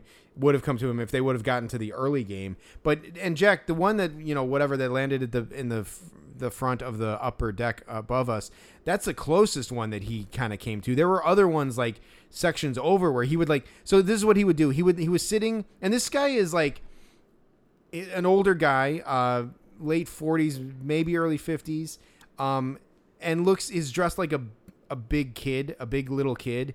Um, definitely a South Side looking guy, like kind of just like kind of scruffy, like maybe like a you know a garbage truck driver. I don't know, um, but like uh, definitely working for Streets and Sands, you know, in some capacity. Um, he like would like hand his phone to his wife or something in the in the second row and then the row behind him and then go for the ball. He so a ball would get popped up. He'd be like ooh ooh and then he'd, he'd hand his phone off to the woman behind him and then go run for it. And then he would never come anywhere close to it. Um, but the, the the the phone handoff thing was the funniest. He did it like three times when he was going for foul balls, and it was just like it it, it was meaningless because it didn't. He was never close to one. No, and, and to give you some perspective of how far he was away, like on that first one, like that that would be the equivalent of like if I had bought like a, a, a Mega Millions lottery ticket where you have to guess like six numbers, and I got one number right, and I was like, ah, God, it was so close. So close. Um, yeah. So this guy was he was kind of a character. You know, he didn't. You know, he wasn't really bothering anybody, but he you know definitely wanted his foul ball. But at, at one point, Jeremy, you, you, you did describe it well too. He was dressed like a big little kid. Um, Yeah. Like he had on, you know, he had on just like a t-shirt and gym shorts and like And a, a a. White Sox hat. Yeah. Um, you know, which is maybe like you'd think maybe you, you are. I, hey, I know that people don't dress up in suits for baseball games anymore, but or like to go to the airport. But if you're going to somewhere like that, maybe at least throw on like a a pair of jeans or a nice pair of shorts or something. You I- know. well, it's a paradox, Jack, because I mean, I was wearing a T-shirt and cutoffs and a White Sox hat too, but there's something about this guy that just made him look goofy. It was like his his I think I guess his clothes were like baggy or something. Like he had a big baggy T-shirt maybe, and that that's like what it what the difference is because there was just something you like. Yes, you would describe him like a just like a little kid, um, but you know, it's just the way it's the way it, it, it he wore it, you know, that that he, that made him look like that. Um, but yeah, so at some point uh, during the game, um, he um, like kind of like sat up in his seat. I, I don't know if he was like putting his phone in his pocket or whatever or what he was doing, but he he did this thing where he was like standing up or something, and then he like he was kind of like sitting on the top of his seat. He was like I don't even know how he was like literally like stuck, like like like settling in his seat, but he was like up in his seat basically, like like sitting on like the his butt was like by the very top of the back of the seat, if that makes sense. Yes, it does. Um, so yeah, he was he was sitting his he was sitting on the top of a seat, and so unlike the ladies who were having the you know casual conversation in the first game, this guy was blocking our view. Yeah. Um, yeah, totally blocking our view. Like I, uh, I remember um, Andrew Vaughn was up. I think it was the top of the or the bottom of the second inning. So Vaughn popped out to uh, to center field, and um, you know I couldn't see the pitch. Um, and he made the out, and I'm like, I'm like, ah, shit, this is only the first out, so he's like, I feel like he's not to sit down anytime soon or move anytime soon. Um, but I was on the aisle. It's like I could like I could kind of like lean over and and see some of it, but you know I had to like move and like it wasn't clear. I w- it was still blocking. Even if I could see the batter, I could couldn't see the pitcher. So it, it wasn't good. It wasn't ideal. And so like I think another batter came up. Uh, Gavin Sheets struck out on three pitches, and um, or maybe not on three pitches, but he struck out, and um, the guy wasn't moving. And so at some point, I lean over to Jack and I say, "This is a problem." and um, immediately after that, the woman, uh, the, the like two, there were two women in front of us, like the woman with the ice cream cone and like another woman. They turn around and they look directly at me, and then the guy turns around and looks at me, and uh, it was clear that like you know they knew that I was talking about them. Um, and the woman said, "Jed, do you want to do you want to do the play by play on this one?" Sure. I Yeah. mean, because I, I witnessed the whole thing. So it, it again, this is something, Jeremy, that happened much faster than you know it can possibly be described. But Yeah. you said to me, "This is a problem." I immediately knew what you were. I kind of it kind of hadn't registered to me that the guy was doing it. Um. Uh. You know, but but he was. Um. So you said this is a problem. Instantaneously, he heard you and sat down, and then one of the women who was in front of us looked back and apologized to you, and I She- was like, that was a little too real. Yeah, it was. It was. She said like she's like he thinks he's at home. Sorry about that. And they they, they took it as a moment to kind of r- chide the guy a little bit. Um, but like it could have went a lot worse than that. Um, and I'm I- I probably mean, lucky. again like somehow we were we were sitting again uh in like near people who like were able to read the room pretty well like you know the guy who took our foul ball left like these people immediately like apologize for their faux pas also funny that like she said that he thinks he's at home because he was dressed like he was at home right? Um, and also, like, does he stand? Does he do that at home? Does he sit on the top of his couch at home? Like, that seems to be a bigger problem than sitting on top of the chair at a White Sox game. But whatever. Um, but yeah, it was one of those moments where you know we we complain a lot about a lot of things. Yeah. And who knows, man? Maybe if we just actually said something to the people who were like doing this stuff, they would you know feel feel bad about it. But uh, at the same time, like uh, I I don't know, man. It's more fun to complain about it, but also in that moment, I was like, oh man, like maybe there would have been a better approach to that than Jeremy just saying this is a problem. Well, so I mean, and it's funny. I don't think you you didn't intend for him to hear it though. You said it. No. You said it to me, and you didn't think you'd said it loud enough that they would be able to hear it. Well, and also like it's like saying this is a problem. How did they know that I was talking about that guy? It could have been I could have been like I could have showed you a picture like a, a news update on my phone saying like, you know, whatever, like uh, you know, peace in the Middle East is over or something. Like I like I don't know, like it could have been anything, but they knew they somehow knew maybe it was the bitchy tone of my voice or something, but they knew that it was about that guy. And so one thing that happened that was pretty funny from my angle is that I kept looking over at Jack, and Jack just fucking was cracking himself up, like just fucking like laughing like really hard, like maybe some of the hardest I've ever seen Jack laughing to himself. Uh, just at the situation, which was pretty funny to to witness and a little embarrassing, but um, but then I also I did feel bad for this guy. So like it's true, the guy wasn't really as for as much of a goofball as the guy was, and I apologize about the streets and sands com- comment. That that I, I, that sounds elitist, and I don't, I don't mean that. Um, he was just a goofball. He was just a White Sox goofball, like a pretty harmless guy. So I'm not I'm not judging him at all. But like he didn't seem like he wasn't a bad guy. Like there's been a lot of worse guys who are a lot more annoying and like um, just uh, invasive, basically. Um, this guy wasn't really much of a problem uh, until this moment, but he was in the wrong. And like you know, I know that you know people yell like "Hey, down in front" sometimes, but like I feel like a lot of times people don't take well to that. And like I try to give him a couple batters to like sit down because you know a lot of times when something like that's happening, if you just wait like a batter or two, they usually sit down. You know, um, but yeah, it was just it was just uncanny how they knew immediately that that's what I was talking about. Yeah, you know, I, have got a I've got a good story, Jeremy, and this is a secondhand story, but it's from when my dad and my brother went to a Marquette road game. Um, so a, a, tradition at Marquette home games is that uh, all of the fans will stand until Marquette makes their first basket. So uh, I think they were uh, at a game at I, I don't know, maybe it was uh, Providence at at Providence. Um, and uh, you know, the, there were Marquette fans. They were sitting in the Marquette fans section, and um, you know, these two people were standing um, at the beginning of the game and just obstructing everybody's view.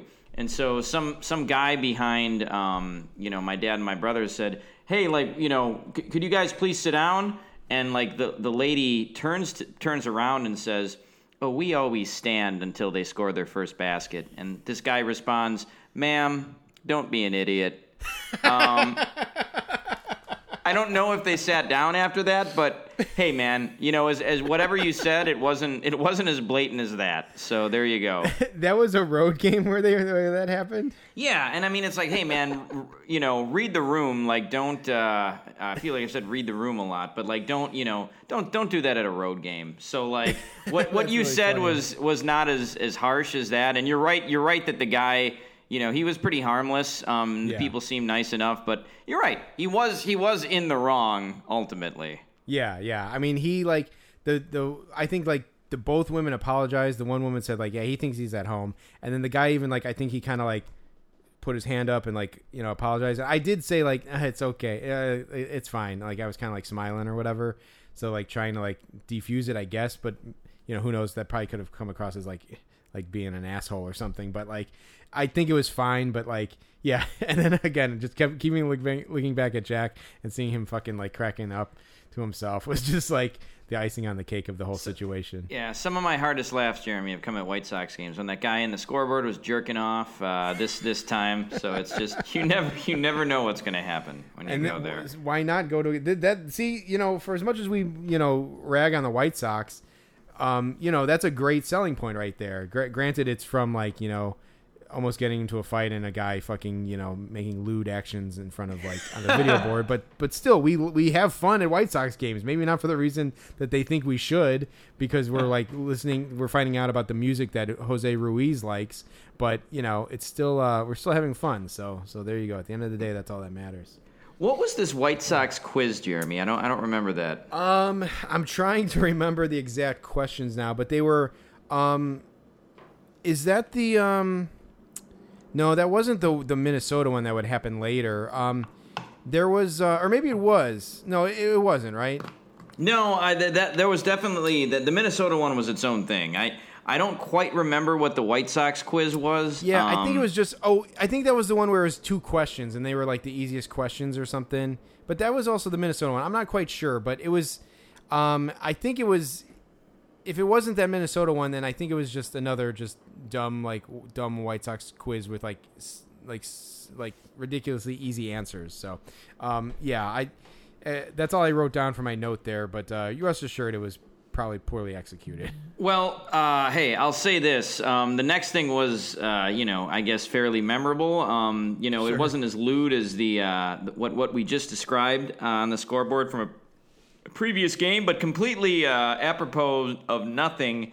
They showed a girl, um, uh, you know, she looked like she was about 20 or 21, and she was in like a shower, which must have been, Jeremy, you said it was in like left field, but like Yeah, she right was in field, I a shower and she had the shower running, um, and like, you know, the shower was just pouring over her. Um, I mean, she did have a shirt on. But like I, I was like, I don't know why they're just showing this woman under a shower right now at this at this family event. Yeah, well, for you know, um, in true White Sox fashion, one of the uh, sponsors of the White Sox is like, you know, U.S. Plumbers or something, like some kind of like plumbers thing. Like when you go to the urinals in the in the bathroom, there's individual signs above each urinals, like advertising for these plumbers.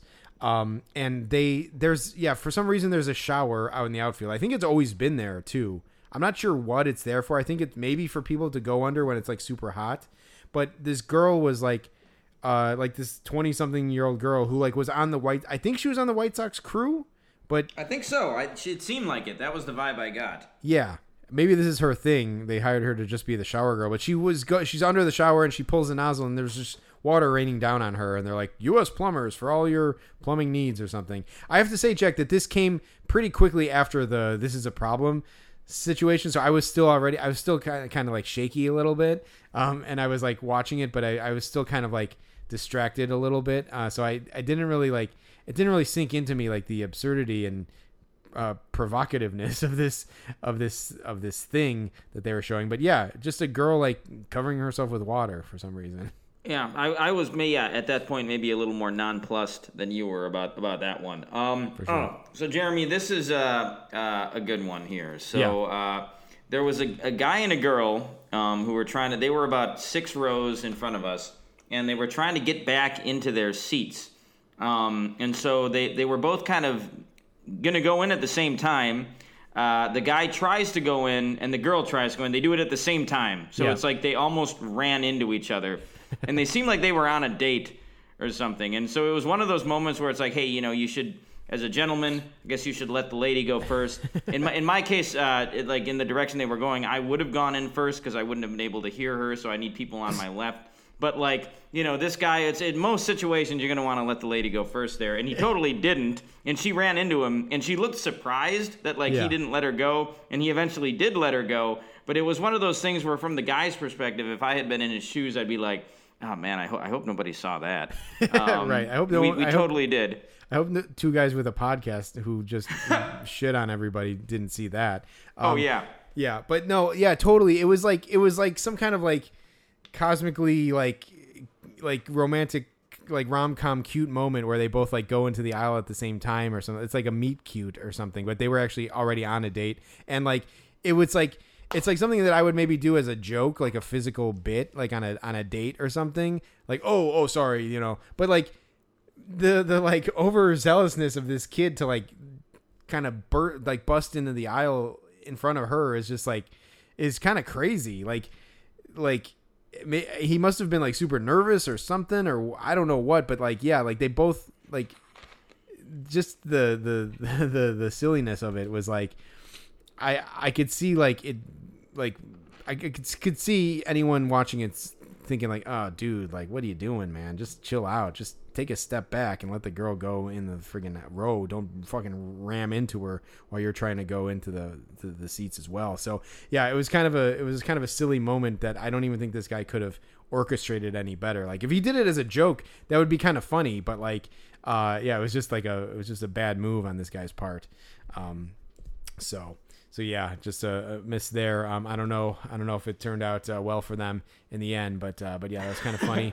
um, Jack, uh, get your uh, get your get your Google ready again because um, I, I already have. I okay, already have. good, good. Uh, so um, so this is a music heavy podcast. Maybe for Minnesota, uh, for a, a game with Minnesota, it's it's fitting. But um, another person. So Jack, I don't know if you saw this person go down the aisle, but again, there's just no shortage of oddballs at White Sox games. This one would probably surprise you a little bit. At some point in the uh, in the game, this woman went down the aisle and she had like I swear to God, she was wearing like a business, like a blazer, like a a a, shou- a blazer with shoulder pads, like a pink blazer with shoulder pads, and she had like bleach blonde short white hair that was like kind of like sticking up and like stylized kind of like in like a crew cut sort of way and she looked exactly like the singer from Roxette from the 80s uh, now I know that's uh, I know that's a pretty uh, deep cut um, but if uh, I know that there's some listeners out there who who will know exactly what I'm talking about but she looked like the singer from Roxette Jack did you see this woman or someone resembling I, I this did woman not. I did not see a woman who who matched this resemblance. So you're you're seeing all the uh, you're seeing all the uh, musicians tonight. Yeah, for sure. And like she, it was the only time I ever saw her. I don't know what section they they came from, but um she uh yeah, she like uh she just like passed and I'm like that's a very odd she looked straight out of the 80s like n- like New York from the 80s or something. Just like this like short crew cut like bleach blonde hair and then like she was gone. Uh, so it was very very odd. Uh, but uh, but yeah, so we got Dimebag Darrell, we got Roxette um and uh yeah, Oh, we keep- yeah, all, all we going. need is a we need American English playing at the game, and then we're uh, That's then we're all set playing Yeah. some some Beatles covers. Um, so the, uh, a growing trend I've noticed, Jeremy, is for the uh, the home team to have a segment where they do like a Q and A segment, and it's making fun of uh, the visiting team, the visiting team's fans, and the visiting team's city.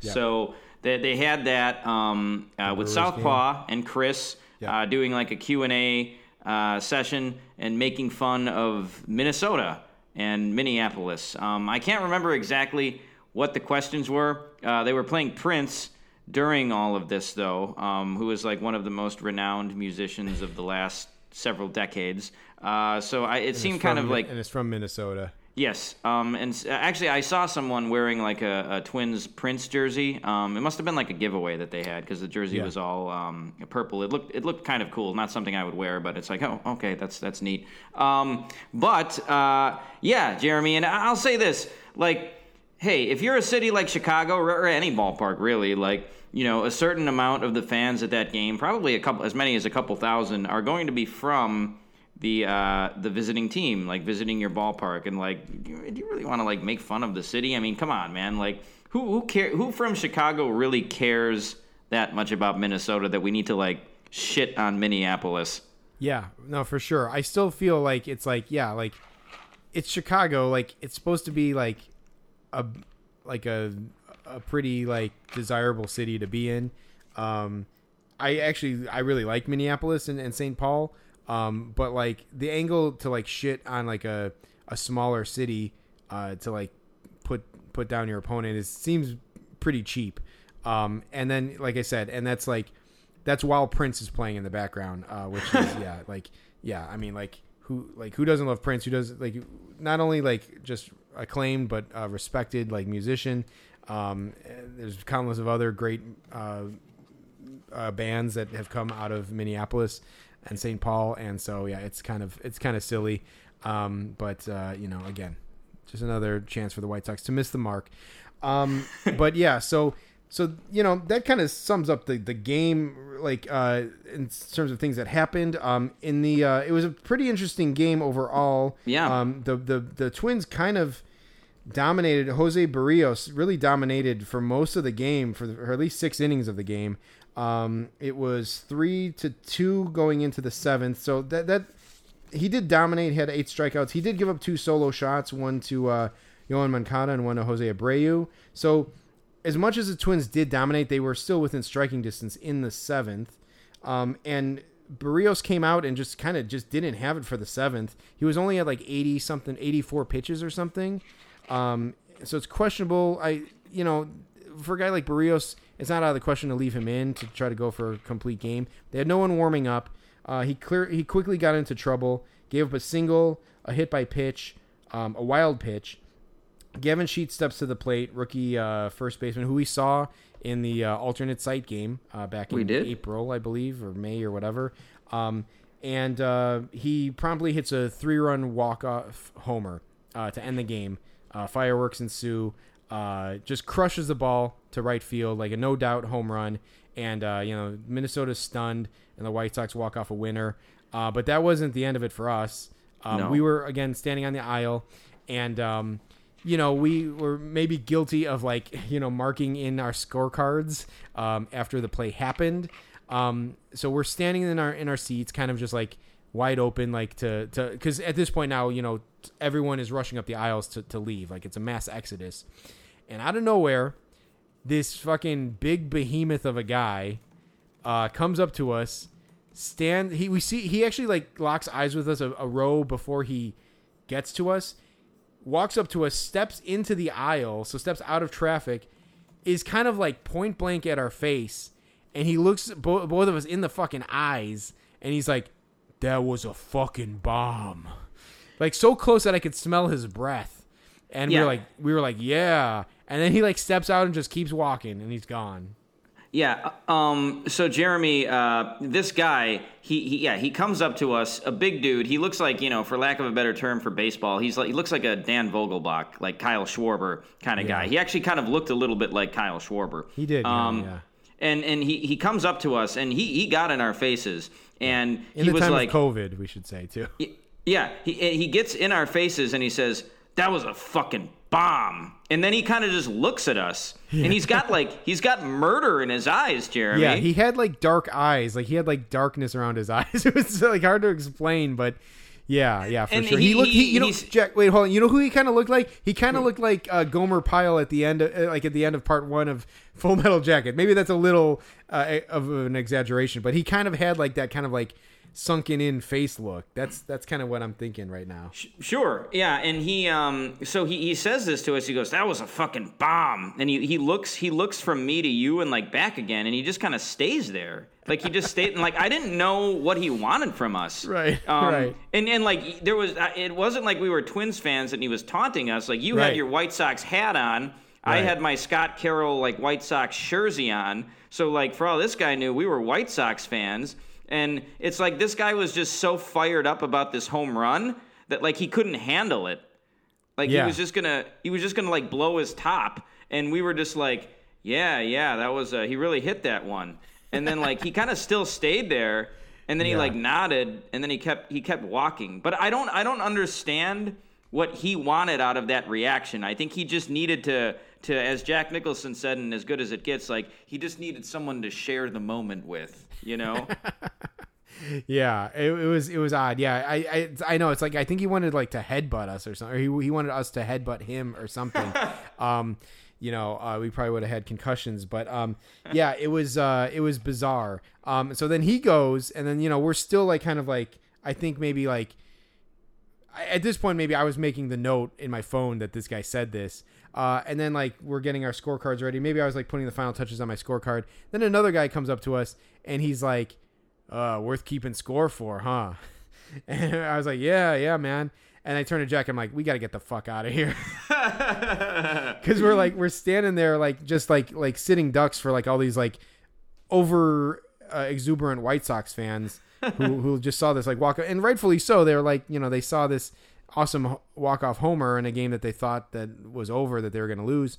And um, we're just sitting ducks there waiting for them to talk to us. And we're like, let's get out of here, man. We got, we like, what's next? Someone's going to say like, Hey, uh, what was, uh, Sheets's, uh, average going into this game? You got the scorecard there. Tell me.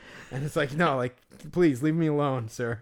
Like, I want to go home and see my wife. But, um, so yeah, so that was uh that was interesting. We had to get out of there, which we did. We we kind of did. got our way up the aisle. We uh, decided to head to the bathroom one more time, um, partially for the relief, partially for the the last bit of material, which always uh, comes at White Sox games. Before we did that, Jack, um, we're walking over, and uh, I look to my my left, and uh, I see Rick Hahn exiting uh, some door, which must have led to like either his private box or the the press box or something. Um, but uh, he was uh, he was getting out of there. Uh, I kind of like I I kind of like had to like grab you and like like hit you hit you hard to to look over to see Hahn. Yeah. Um, but yeah, Yeah, but- and so so he was leaving his box, and uh, first of all, I'll say that like Rick Hahn was getting less attention than we were when we were standing there. Yeah, you know, true, which, true. which was a little ridiculous. Some guy yelled something at him, and like he waved. But the odd thing was like he was he was leaving and just going into the concourse. He had no escort of Right. of any of any kind. And if I was in Rick Hahn's position, I would have been like, you know, I'm gonna wait like 10 or 15 minutes and just wait till the stadium clears out and then I'll leave. Yeah. Um, because I don't want to like get bothered by a bunch of yahoos who are like going to ask me who I'm going to trade for, um, or Yeah. you know, or or worse. Yeah, like a Um, big behemoth who comes up to you and says, "That was a fucking bomb," to, to Rick Hahn. Imagine if that guy did that to Rick Hahn. That would have been fantastic. Um, so yeah, Dear I don't God, know what away from me. became of of Rick Hahn and how he got out of the stadium after that, but that was that was very bizarre to see. You know, top White Sox brass just being completely not with any escort uh, at all. Um, Yeah. So so we go so we, we make our way to the men's. Um, and, and by this point, since we had waited a little bit after the game ended, there was a line formed outside of the men's room. And so Jeremy and I get in there. As, as we're about to enter the door, some old guy just cuts in front of Jeremy. Um, He, he he like he like merged next to me so as to like he was standing like next to me and like but did it did didn't like like fall back didn't like get behind like it's like I was there first like you you see that happening it's like you're like oh okay back back line's over here but he stood like next to me almost like ah, I'm gonna get in I'm gonna get in in front of you like something like that and it's like what what are you doing dude like like we're just Yeah. trying to get in and get out like The- um oh go ahead Jack Yeah, I was going to say he was having none of that line. Um, Yeah. He was not going to wait in line, and but but because he didn't merge right in and he kind of stood next to you, a second line began to form behind this guy. Yeah. Yeah, for sure. So like yeah, so then it's starting to get like really messy. Um and we did, we did start to move like um, almost immediately after that. I think with Jack I let the guy go in front of me, right? I was just like you go did, ahead. you did. Well. I mean, you. you I, I don't know if you let him or he pushed you in. It was uh, another, another, another like you know, I'm going to let the guy have this ball kind of things. Where it's just Right. like, all right, I'm just going to let this guy in. Yeah, exactly. I think I just like kind of like just said, "All right, go ahead," and then but then I got in behind him because like you got to shut that line off at some point because because if we didn't if we didn't like assert ourselves, then everyone behind us would have fucking you know try to rip our heads off. So, um, so yeah, so we we got in, uh, you know, took a piss, looked at the U.S. plumbers uh, sign, uh, washed my hands because it's COVID, and then we got the hell out of there.